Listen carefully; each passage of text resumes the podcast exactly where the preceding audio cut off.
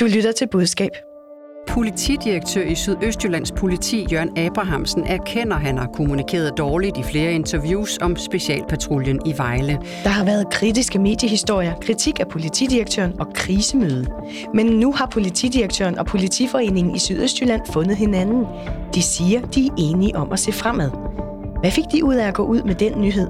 Har politidirektøren lukket ned for kritikken indefra og udefra?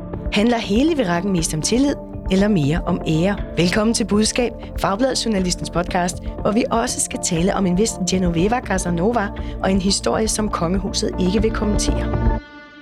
Mit navn er Marie Nyhus, og jeg er som sædvanlig i selskab med to erfarne kommunikationsrådgivere. Det er dig, Søren Søndergaard, presse- og kommunikationschef hos Danske Havne og tidligere pressechef for Dansk Folkeparti. Velkommen. Tusind tak. Og så har vi dig med, Emil Nielsen, pressechef hos Danmarks Naturfredningsforening og tidligere pressechef hos Enhedslisten. Velkommen. Tusind tak. Og vi starter som sædvanligt med lige at høre, hvor I helst eller nødigst vil være rådgiver i denne her uge. Emil, hvor vil du nødigst være? Øhm, jeg havde egentlig besluttet, at jeg ville helst øh, finde, prøve den her kategori, der hedder helst. Man kommer altid til at vælge den nødigste, men øh, det er simpelthen op og bakke at være i Zetland for tiden. Ja, så kender øh, vi dig igen. Du vil nødigst være hos Zetland. Så, øh, så jeg, har, øh, jeg har virkelig ondt af øh, de arme kommunikationsmennesker, der skal bistå øh, chefredaktør Lea Korsgaard med at håndtere øh, den krise, som, som hun øh, er kastet sig ud i. Skal vi lige, hvis, lytter, hvis der er nogle lyttere, der ikke kender sagen. Altså, Lea Korsgaard har skrevet en længere kritisk kommentar i Zetland om FE-sagen, hvor hun kritiserede medier og journalister for ikke i tilstrækkelig grad at have deklareret deres egen rolle i FE-sagen. Og så denne her uge, der kunne Frihedsbredet så skrive, at hun selv ses privat med statsministeriets departementchef Barbara Bertelsen, og blandt andet har været med til hendes fødselsdag. Øh, og, og hvad tænker du så om håndteringen derfra? Altså, hun har været med til Barbara Bertelsens fødselsdag ni dage, for inden at hun skriver et forsvarsskrift for Barbara Bertelsen, hvor hun angriber øh, andre medier for ikke at tydeligt deklarere deres... Øh, øh, hvad kan man sige, tilgang eller relationer til øh, folk i, øh, i FE-sagen. Øh, jamen, jeg tænker, altså, det, det, det, er jo, det er jo nærmest selvforklarende. Jeg tror, det som der er jo... Øh, kan sige, en ting handler om at sætte sig om på den høje hest. Den høje hest her er jo bare ekstra høj, fordi Lea Korsgaard også er formand for øh, altså DMJX, dem som der uddanner fremtidens journalister. Og for mig at se, så, så begår hun jo ikke bare én fejl, men to fejl ved det først, først og fremmest, kan man sige, ved ikke tydeligt deklarere øh, hendes egen, hvad kan man sige, relation til Barbara Bertelsen. Øh, det kunne også godt være at tale for, at man måske ikke skulle skrive et forsvarsskrift for Barbara Bertelsen, hvis man har en privat relation til Barbara Bertelsen. Men hvad der egentlig næsten er, er endnu værre, og er sådan en chefredaktør classic, som der rammer chefredaktører i hele mediebranchen, og jeg har ved Gud ingen forståelse for, hvorfor at det er sådan. Men hun stiller ikke op først, da frihedsbrevet begynder at grave i det, og stiller nogle, hvad jeg vil mene, er helt relevante spørgsmål. Jeg tror, de skal henvende sig ni gange, før hun stiller op, i hvert fald ifølge deres udlægning. Og det er simpelthen bare ikke godt nok hverken når man er chefredaktør for Zetland, som også er et medie, der hvad kan man sige, fremhæver, at de har nogle, lidt, øh, nogle, nogle meget stærke værdier, der ligger til grund for deres journalistik. Men særligt, når man er formand for øh, DMJX, så, så går det altså bare ikke. Men nu er hun så øh, stillet op, og hun har også præciseret sin kommentar, øh, hvor hun før havde skrevet, at hun kendte nogle af dem, hun skrev om. Så har hun nu præciseret, at hun blandt andet kender øh, Barbara Bertelsen og også politikens chefredaktør Christian Jensen. Har hun så håndteret det? Det synes jeg ikke, nej. Øh, det er klart, hun, hun, er, hun bevæger sig i den rigtige retning, men, øh, men hun håndterer det jo stadig væk med en vis... Øh, jo, jo, så slemt er det ikke, og jeg synes jo også lidt, at jeg havde deklareret lidt, at jeg måske kendte nogen. Og det virker jo bare som du ved, dårlige undskyldninger. Hun har, hun har ikke lagt sig fladt ned og rullet rundt, som Barbara Bertelsen ville sige. så der vil du øh, nødig være. Og øh, Søren, hvad med dig? Hvor vil du helst være rådgiver? Jeg forstår godt uh, Emils valg. Jeg vil også være flygtet langt væk fra Sætland i den her situation. Jamen, jeg har egentlig valgt uh, et sted, hvor jeg uh, måske nok bliver lidt udfordret, men, men på en, en, en forholdsvis god baggrund. Og hvor er det? Uh, Rockwool. Ja, virksomheden Rockwool. Ja, virksomheden Rockwool. Uh, de der russervenner. Mm. Uh, fordi uh, man kan sige, at situationen, der opstod med Rockwool, er jo kommet et, på et for dem meget bedre tidspunkt, end hvis det var for et år siden. Og altså situationen er, at øh, Danmarks og Ekstrabladet har afdækket, at Rockwool er kommet på Ukraines nationale antikorruptionsagenturs liste over virksomheder, som er med til at finansiere Ruslands øh, krigsmaskine. Så det er det, du kalder situationen. De er kommet på den her liste. Og så siger du så, at timingen er god. Hvorfor det? Fordi vi kan alle sammen huske, da Ukraine blev øh, angrebet af Rusland, så var der en lang række virksomheder fra udlandet, blandt andet Danmark, som lynhurtigt kom i klemme. Og der var mange følelser omkring det, og der var øh, et par danske virksomheder, som fik nogle ordentlige nogen med krabasken, fordi de ikke hurtigt nok fik trukket følgehornene til sig. Den, den, den følelsesrus har lagt sig, tiden er gået, der er så meget andet, der sker, og, og lige for øjeblikket er følelserne jo helt i kog omkring Mellemøsten, øh, Israels krig mod, mod terrorister i Gaza, og, og det får følelserne herhjemme os til at koge. Og, og ligesom om, vi kan ikke føle en hel masse, både omkring Ukraine og virksomheder, og omkring uh, terrorister og Israel osv. Så, videre. så vi fokuserer følelserne omkring Mellemøsten, og det kan så være Rockfulds uh, øh, redning nu her, og det er derfor, jeg tænker, jeg har virkelig haft nogle besværlige sager i min tid på Christiansborg som pressechef. Den her sag, den, den vil jeg tage lidt mere øh, med sindsro på grund af tidspunktet. Ja, altså det, som jeg har hørt dem argumentere for, at de fortsat har virksomhed i Rusland, det er, at de siger, at det er det mindste af to under. Mm. Altså, de vil give flere penge til den russiske stat, hvis de forlod deres øh, produktionsapparater, end hvis de bliver der. Og så i øvrigt også, at de overholder alle regler. Øh, havde det været svært at aflevere det budskab for et år siden? Fuldstændig håbløst.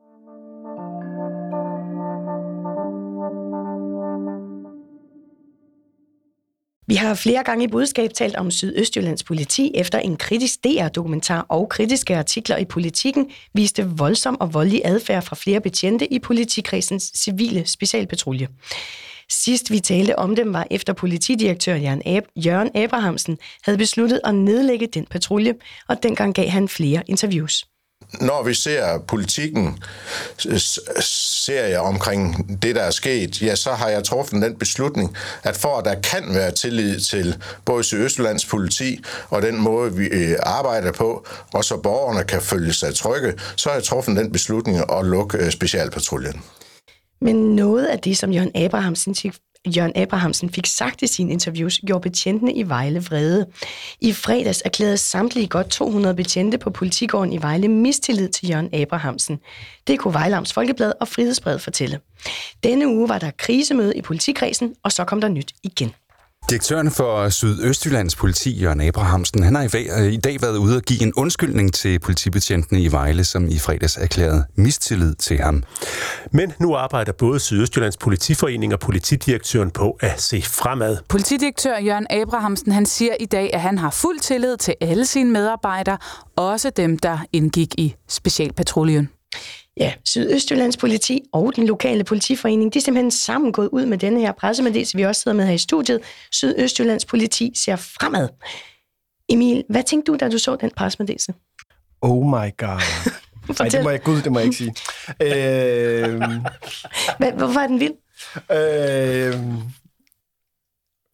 men, altså, jeg har det lidt dobbelt med den. Altså, den er vild, fordi det er intern kommunikation, som de øh, gør ekstern i en historisk krisesituation for, øh, altså for Danmarks politi, men i særdeleshed omkring Sydøstjyllands politi.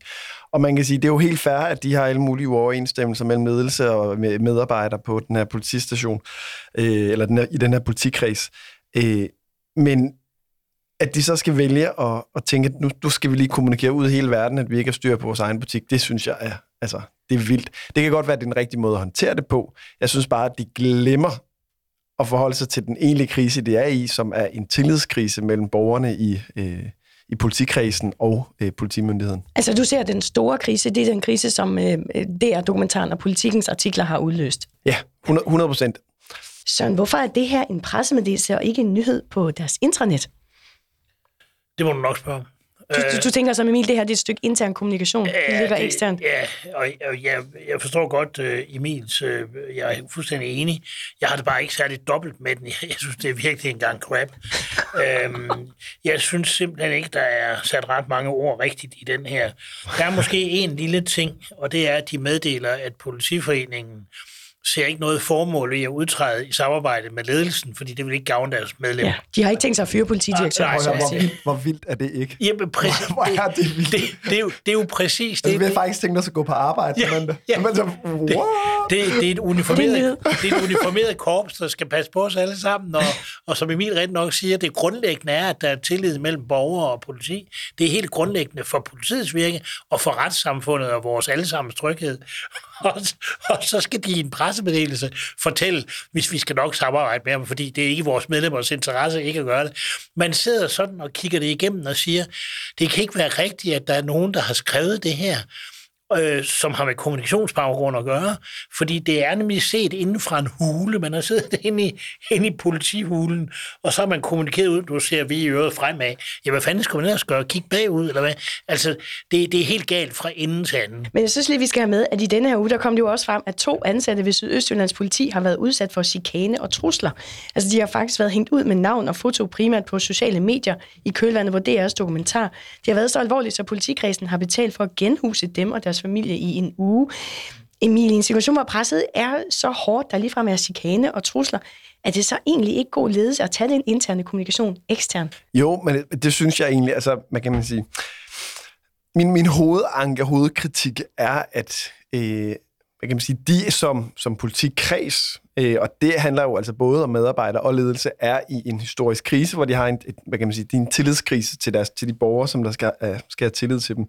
Øh, og der, der har jeg da en forventning, at de påtager sig det ansvar at løse det, den tillidsudfordring. Og det er jo ikke kun en direktør, det er også minimand på en politistation, der skal du ved, rykke sammen og sige, nu skal vi øh, genoprette tilliden. Øh, så kan det jo godt være, at der ligger en eller anden smart kommunikationsstrategi for, hvordan de har tænkt sig at gøre det. øh, og at det første skridt på vejen er, at de skal reparere noget internt, og at øh, politidirektøren han skal lige rulles i, øh, i tjære, og, øh, eller døbes i tjære, rulles i fjer, og så øh, gå bodsgang i, i, i de offentlige medier.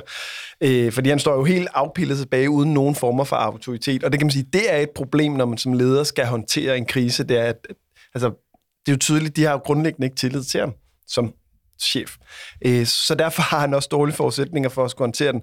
Men, men man kan sige, hvis jeg skal forsvare det lidt, øh, og, og, øh, og være lidt uenig med Søren for at prøve det, øh, så der, hvor at det virker, den her øh, udulige pressemeddelelse, det er jo, at når man kigger i mediernes dækning, når man går ind på de lokale øh, medier, men så øh, har de jo faktisk leveret en, et stykke journalistik, fordi det er to øh, parter, og de er begge to citeret, og det er let at gå til. Og det betyder jo, at på diverse hjemmesider, så er det nærmest et afskrift af øh, øh, den her pressemeddelelse, hvor rubrikken sågar er det samme, der hedder, nu ser politiet i Sydøstjyllands politikreds fremad.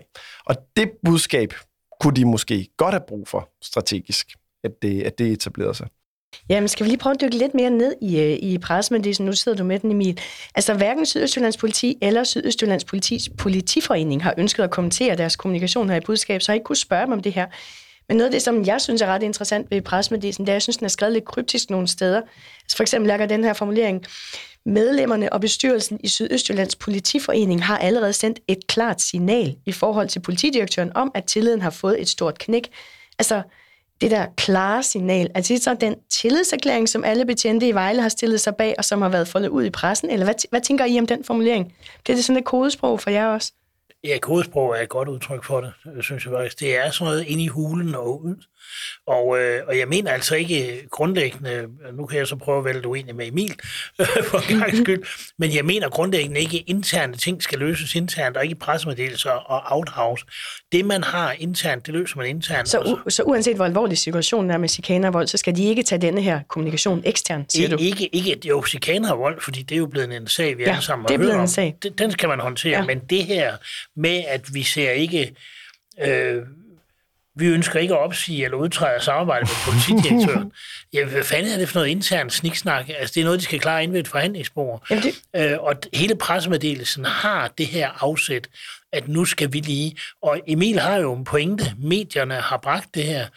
Men det, med al respekt, øh, det siger måske mere om medierne, end det siger om validiteten af den her pressemeddelelse. Jeg mener ikke, at det, at de bringer det her, gør, at borgerne sidder nu øh, i, i, øh, i politikredsen og siger, "Nå, så er den givet øh, barberet. Jeg synes ikke, det, det gør noget godt. Men, men du havde lige fat før, Søren, i, øh, i et af citaterne fra formanden for Sydøstjyllands Politis Politiforening. Altså, det er en lokale fagforeningsklub, øh, kan man sige. Han hedder Nils Mørk. Han siger det der med, at de vil ikke øh, opsige politidirektøren. Men så siger han også det her, bestyrelsen ønsker fortsat dialog og samarbejde, men bolden ligger nu ved vores politidirektør, som skal komme med en aktiv reaktion i forhold til at få genoprettet tilliden. Øh, Emil var også inde på det før, hvor meget chef ser du, at han er, efter sådan et citat fra fagforeningen? Jeg synes, øh, Emil sagde det fremragende. Han står fuldstændig afpillet tilbage. Både i sin, med det, han selv har sagt, begrundelserne for at nedlægge den der særlige indsatsstyrke, hans kommunikation øvrigt, den her pressemeddelelse, og så det der los over skinnebenet i den pressemeddelelse, de selv har været til at udsende. Men nu skriver de altså, de ser fremad, Søren. Hvad skal de så gøre nu her, hvor de ser fremad? Det, de er nødt til at gøre, det er at vise by action. Altså, uh, don't tell it, do it, eller show it. Um, hvordan et politi skal agere. Det her er skadeligt for politiet, og det, der kan rette op på det, det er jo ikke en pressemeddelelse til, vi ser stadigvæk fremad, eller vi ser endnu længere fremad, eller nu er vi enige om. Det duer ikke. De er nødt til at vise, at de er politi, og det har noget at gøre med den indsats, de yder, den øh, service, de yder, måske øh, nogle, øh, måske nogle, øh, noget synlighed øh, i, øh, i de byer, der er, der er mest øh, øh, vigtige i hele politikredsen. Sådan nogle ting, men det er doing og ikke saying, der skal til. Her, kommunikation kan løse mange ting, men det kan saftsus med også skade mange ting. Og nu synes jeg, Emil har redegjort for skadevirkningerne af det her. Nu er man nødt til at rette op på det, og det kan man ikke gøre med kommunikation. Det, kan man, det bliver man nødt til at gøre med at være et politikorps, politiet og borgerne kan sige, det er okay. Så når de går på juleferie, så kan de lægge sig til at sove trygt. Politiet fungerer også i politikredsen.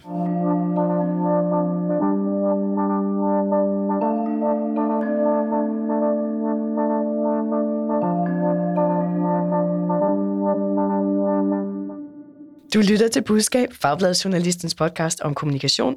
Der er en lytter, der har skrevet til os og spurgt, jeg har hæftet mig ved, at DR har dedikeret en journalist til at dække medicinalgiganten Novo Nordisk. Hvad tænker eksperterne om det? Er det noget, som kommunikationsafdelingen hos Novo skal glæde sig over, eller skal de tværtimod ryste lidt i bukserne og ruste sig til kritik? Når man er professionel kommunikationsafdeling, så skal man aldrig ryste i bukserne over noget som helst. Heller ikke, at det er afsætter en journalist. Men er det virkelig en gave til dem? Nej, ikke nødvendigvis. Det, øh, det håber jeg da ikke. Øhm, men det er ikke nødvendigvis en skade. Øhm, Novo er en mega spiller og er blevet øh, talt op også af øh, deres økonomiske betydning for nationaløkonomien i Danmark, og også talt op af politikerne, jeg tror det var finansministeren. Og øh, dermed er Novo blevet så stor en spiller, at det, at man øh, journalistisk laver lidt en nyskabelse i virkeligheden og siger, nu er det så stor en spiller, at man øh, dedikerer en journalist. Jeg kan faktisk godt lide ideen. Øh, Men hvad betyder det for Novo? Det, det kan betyde for Novo, er jo, at der kan komme en hel masse spørgsmål fra den her journalist, om ting Novo ikke have, enten ikke vil have frem, eller der er nogle andre ting, de hellere vil have frem, eller de arbejder med noget andet. Det kan tage deres tid fra, fra, fra noget, de gerne vil, fordi der er en journalist, der vil noget andet. Og det duer ikke ikke at håndtere den pågældende journalist. Så, så på den måde er det jo træls i gårsøjne for, for nogen, udover det kan være smirende. Men det er ikke nødvendigvis uh, good news, og slet ikke uh, arbejdstidsmæssigt. Hmm. Emil, hvad tænker du? Er det en gave til Novo, eller skal de egentlig ruste sig lidt, nu hvor de får deres egen DR-rapporter? Jeg er jo varm tilhænger af, af en kritisk presse. Øh, og det synes jeg også, man burde være, hvis man var en stor, øh, eller Danmarks formentlig mest værdifulde virksomhed. Øh, fordi virkeligheden er jo, at hvis man har øh, styr på sin forretning, og øh, har gode hensigter, og ikke er involveret i kriminalitet og andet samfundsundergravende øh, virksomhed, men egentlig skaber arbejdspladser og vækst og skaber værdi for det fællesskab, man er i, så har man da en interesse i, at omverdenen interesserer sig grundlæggende for det, man laver. Okay. Øh, og så nogle gange, bare for at nuancere det, så nogle gange, der kan det jo godt være, at man træder et skridt ved siden af, og så kan det også være træls, at der er nogle medier og journalister, der, øh, der interesserer sig for det. Men virkeligheden er jo, at hvis der ikke var nogle journalister, der interesserede sig lidt for, at hvornår man træder ved siden af, jamen så ender man måske med at være sådan lidt halvdoven eller ligeglad og, øh, og mister den skarphed, man har brug for, når man skal være en, en stor professionelt drevet virksomhed. Så øh, de skal da bare være glade. Så hvis jeg skal opsummere, I siger, de skal være glade, men de skal også ruste sig til flere af de historier, de måske ikke af sig selv havde taget ud i pressen. Sådan synes jeg, jeg hører jer. Ja. ja. Og det skal de embrace. Nej, det må man ikke bruge sådan en engelsk udtryk. Det skal de omfavne. Du, du har gjort det. For virkelig bøvl med alkohol. ja, det er det. Tak til vores lytter for at skrive. Det kan du også gøre, hvis du har et spørgsmål til eksperterne, eller måske et dilemma fra dit kommunikationsjob. Skriv til budskab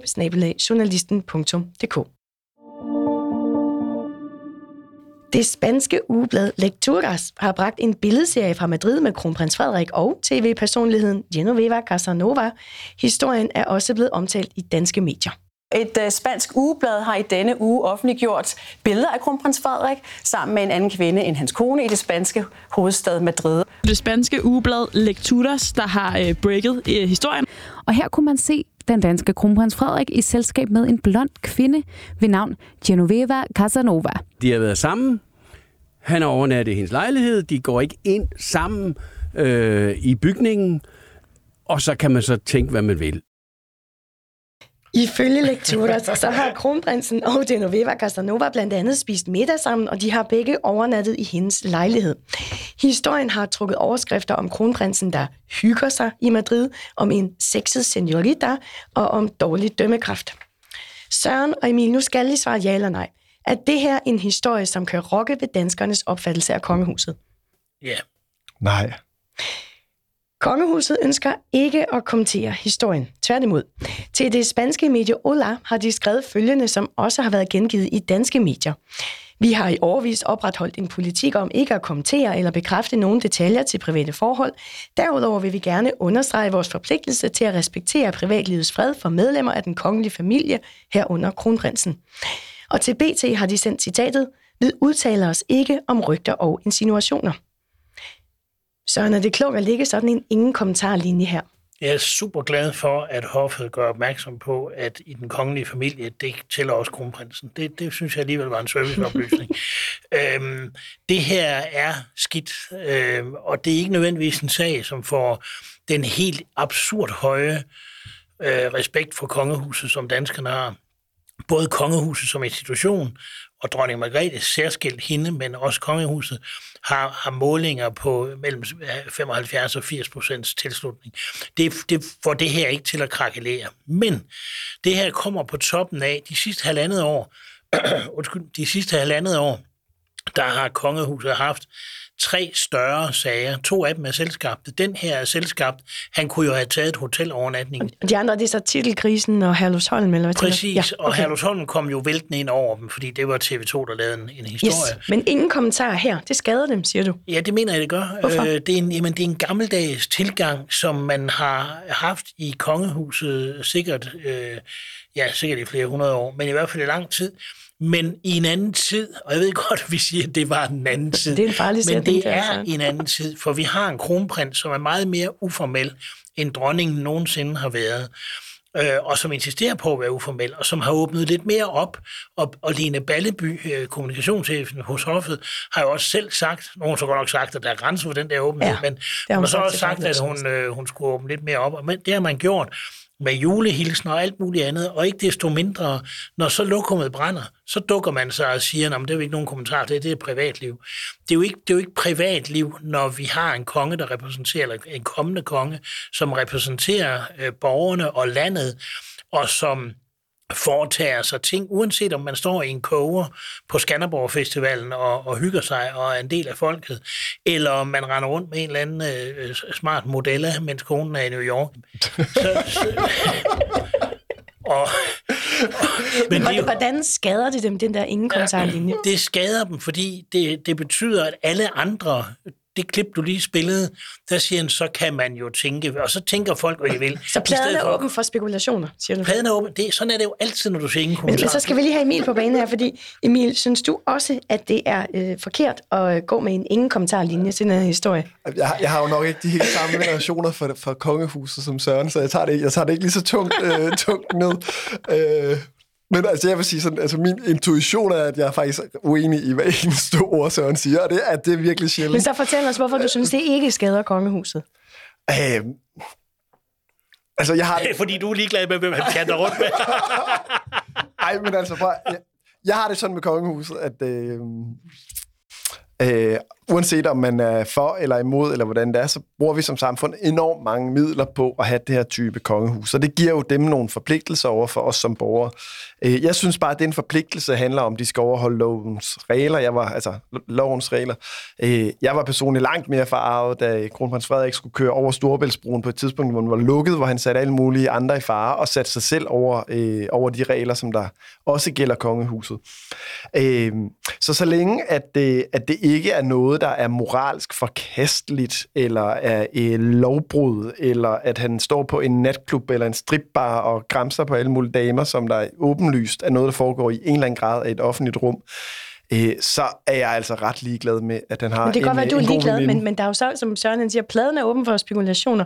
Hvorfor skader det dem ikke? Jo, men selvfølgelig kan det godt skade det lidt, men altså omvendt så, altså, der, der er jo ikke noget dokumentation på, at manden har gjort noget som helst andet, end han har en, en, en god veninde. Nej, som en god dag i Madrid. En, og en god dag i Madrid, og har været på et eller andet kunstmuseum, og ude at spise på en restaurant, og det lyder da også bare hyggeligt og dejligt. Søren, vi har for nylig i Fagbladet Journalisten bragt et længere portræt med Kongehusets øh, kommunikationschef Lene Balleby, som du også nævnte før, hvor hun blandt andet udtalte, jeg går meget op i at bevare værdigheden og sommerfuglestøvet omkring den kongelige familie. Derfor værner jeg også om deres privatliv. Vi skal sikre, at de kongelige kan være i det, for det er benhårdt.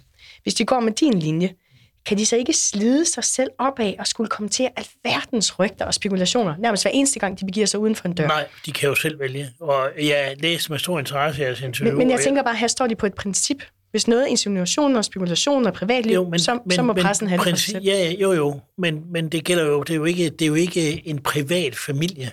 Og, og jeg, vil, jeg vil lige deklarere en ting, bare lige for, for, for en ordens skyld. Jeg ser det her som en kommunikationsudfordring. Jeg havde det, den, den personlig udfordring, da jeg arbejdede i Dansk Folkeparti, at, at folk som Pia Kærsgaard og Søren Espersen ikke helt synes, jeg var royal nok, fordi jeg er ikke så øh, personligt øh, særlig royal.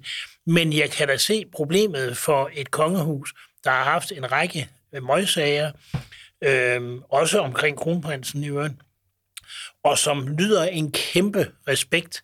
Så noget er jo skrøbeligt det kan ændre sig på kort tid. Jeg siger ikke, det, at det kommer til det, men det har potentialet til det. Vi er jo enige med Emil i, de der billeder dokumenterer der ikke en snus af nogen verdens ting, men der har jo allerede været åben plade, som du formulerer det, for alverdens spekulationer, og en hel masse kloge ord har været ude at skrive, det er i hvert fald som minimum dårlig dømmekraft fra kronprinsen, og som jeg selv sagde, han kunne da bare have booket et hotel, så havde den, øh, for at sige lidt folkeligt skid, været slået. Men i stedet for skal han ind og overnatte hos, hos veninden, som i øvrigt er øh, voldsomt. Altså, de er et pænt par, når man ser dem på forsiden. altså, altså, altså, men, men altså, du har jo ret, at det, at det dokumenterer jo ikke noget som helst om, hvad der er foregået, men, men øh, hvad hedder det? Og det er den nemmeste men, sag i verden, at hun, Balleby eller hoffet kommunikerer. Fordi, det, hvad så, skulle de egentlig sige, som lukkede ned for de der spekulationer? Jamen, lukker ned, det, det kan jeg jo ikke garantere for, men de kommenterer det slet ikke. Og, det, og så bliver det overladt til spekulationer og til, til Casanova selv og hendes eksmand, som jo også bakker op, og det er så øh, billige point for kronprinsen, for det, det virker da forholdsvis overbevisende, at eksmanden ikke synes, han har noget at klemme. Men øh, jeg kan ikke forstå, at man ikke selv bare går ud og siger, der er tale om venskab. Den pressemeddelelse kunne jeg sagtens skrive tre linjer om, hvis det var det, der skulle være. Øh, og så lad det stå med det, så man har kommunikeret noget. Men det der med, at man ingenting vil sige, det får altså instinktet op i folk og siger, så er der sgu nok et eller andet, de ikke lige har lyst til at blive fanget i. Men, men som du selv er inde på, så har Genoveva Casanova øh, udtalt sig. Øh, altså hun har, hun har jo givet noget kommunikation her. Hun har til det spanske ugeblad Ola udtalt, jeg benægter kategorisk de udsagn, der antyder et romantisk forhold mellem kronprins Frederik og mig. Og dette er allerede i hænderne på mine advokater, som vil tage sig af de relevante skridt for at beskytte min ret til ære, sandhed og privatliv. Har hun så virkelig ikke taget kuglen fra kongehuset? Hun har i høj grad taget kuglen, og jeg håber jo så, det er rigtigt, at hun har sat advokaterne i gang, ikke? Øh, og det går jeg ud fra, at det er. Øh, fordi man skal jo selvfølgelig, når man lukker munden op og kommunikerer, så skal det være rigtigt, det man siger. Men jeg synes stadigvæk, det er sådan, hun er jo ikke en, jeg, kender, jeg har ikke anet ikke, øh, hvem hun var, før jeg så de her billeder, øh, men jeg kender da lidt til kronprinsen og kongefamilien, og jeg vil bare gerne have, at min kongefamilie, mit hof, mit kongehus, fortæller mig, betrykker mig i, her er ikke noget, fordi jeg tror, danskerne har i virkeligheden nok lidt Emils tilgang, og ja, ja, ja, ja, så er det heller ikke værre. Men i grund til det, at blive en historie i, øh, i, øh, i mange medier i Europa, det er jo fordi, der er en række lande, der er lidt mere bonerte med sådan nogle ting. Kan voksne mænd gift med en hel skov af børn og sådan noget, hvor konen er i New York, kan man så flinte rundt med en gammel veninde og overnatte i hendes lejlighed og, og, og hygge sig. øh, øh, kan man det, eller kan man, og de ser anderledes på det, og, og det synes jeg bare, at kongehuset skal værne sig imod.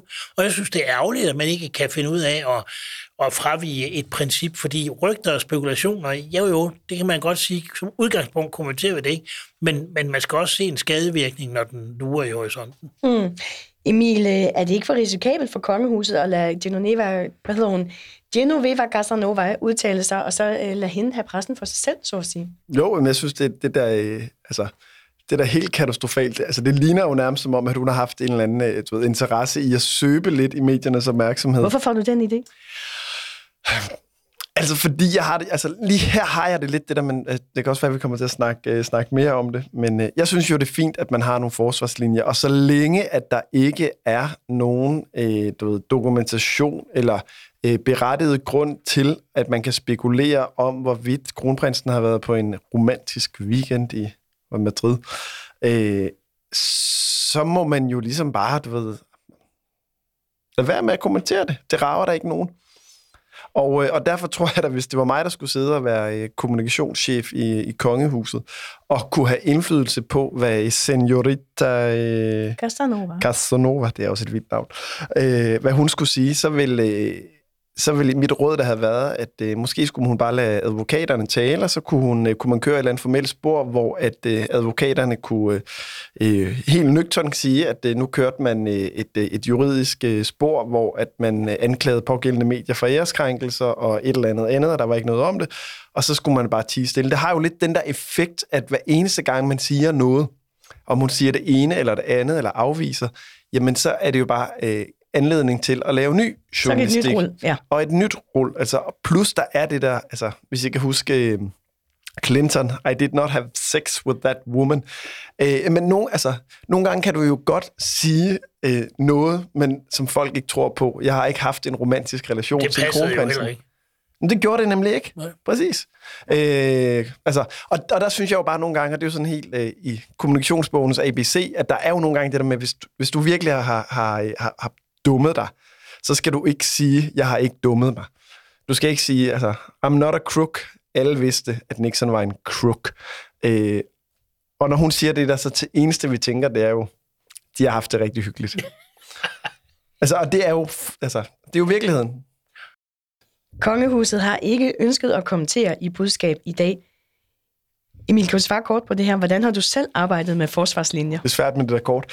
Øh, nå, men jeg, jeg tror, at det der med, øh, og det er der, hvor jeg måske er lidt uenig med Søren, øh, jeg synes, det giver rigtig god mening, at man, man sætter nogle forsvarslinjer, øh, som man ikke, nogle principielle forsvarslinjer, som man egentlig ikke afviger fra, og siger, hvis tingene handler om noget, der er meget privat, så er det egentlig ikke noget, vi kommenterer til, eller kommenterer på. Og det betyder jo, at man nogle gange ender i nogle sager, hvor at man som for eksempel her, godt kunne have lyst til at, øh, alligevel give en lille udtalelse, en lille nuancering eller en lille afvisning. Hvad er det for en type historie, hvor du har stået med den? Jamen, jeg tror, jeg har jo haft glæden af at arbejde i, i, øh, for et parti med også en masse øh, yngre øh, politikere, som jo også, imens at de har været folkevalgte, har haft et privat liv, hvor man har haft det sjovt og været til fester og haft hvad man nu engang har, når man, når man lever det unge liv. Og det har der også i perioder haft øh, de mere kulørte blades interesse. Øh, og der har jeg dog selv haft den tilgang, at det var ret væsentligt, at man egentlig altså sagde, her, det, altså, selvom at man kunne have lyst til at gå i rette med en eller anden udlægning, så, øh, så undlader sige, her det kommenterer vi ikke. For hvis man først begynder at åbne op for at skulle forholde sig til alle mulige perifære ting, der er sket på en bar, eller at man har haft nogen med hjemme, øh, så stopper det jo aldrig. Så derfor synes jeg, at det der med den principielle forsvarslinje, øh, den, den skal man gå ret langt for at holde, hvis, det kan, hvis der er en eller anden velbegrundet øh, argument for, hvorfor at man skal øh, ikke invitere folk med indenfor. Og det gælder altså også kongehuset. Øh, det er klart, hvis, det var, hvis der var fotodokumentation af, at han havde hygget sig gevaldigt, så kunne det jo godt være, at man skulle bryde den, den forsvarslinje. Ikke? Øh, men, men her, nej. Der er jeg enig i kongehusets håndtering så kan jeg sprunget ud som øh, kommunikationsroyalist. Tag den. Emil Nielsen og Søren Søndergaard, tak for at være med i Budskab i dag. Selv tak. Selv tak.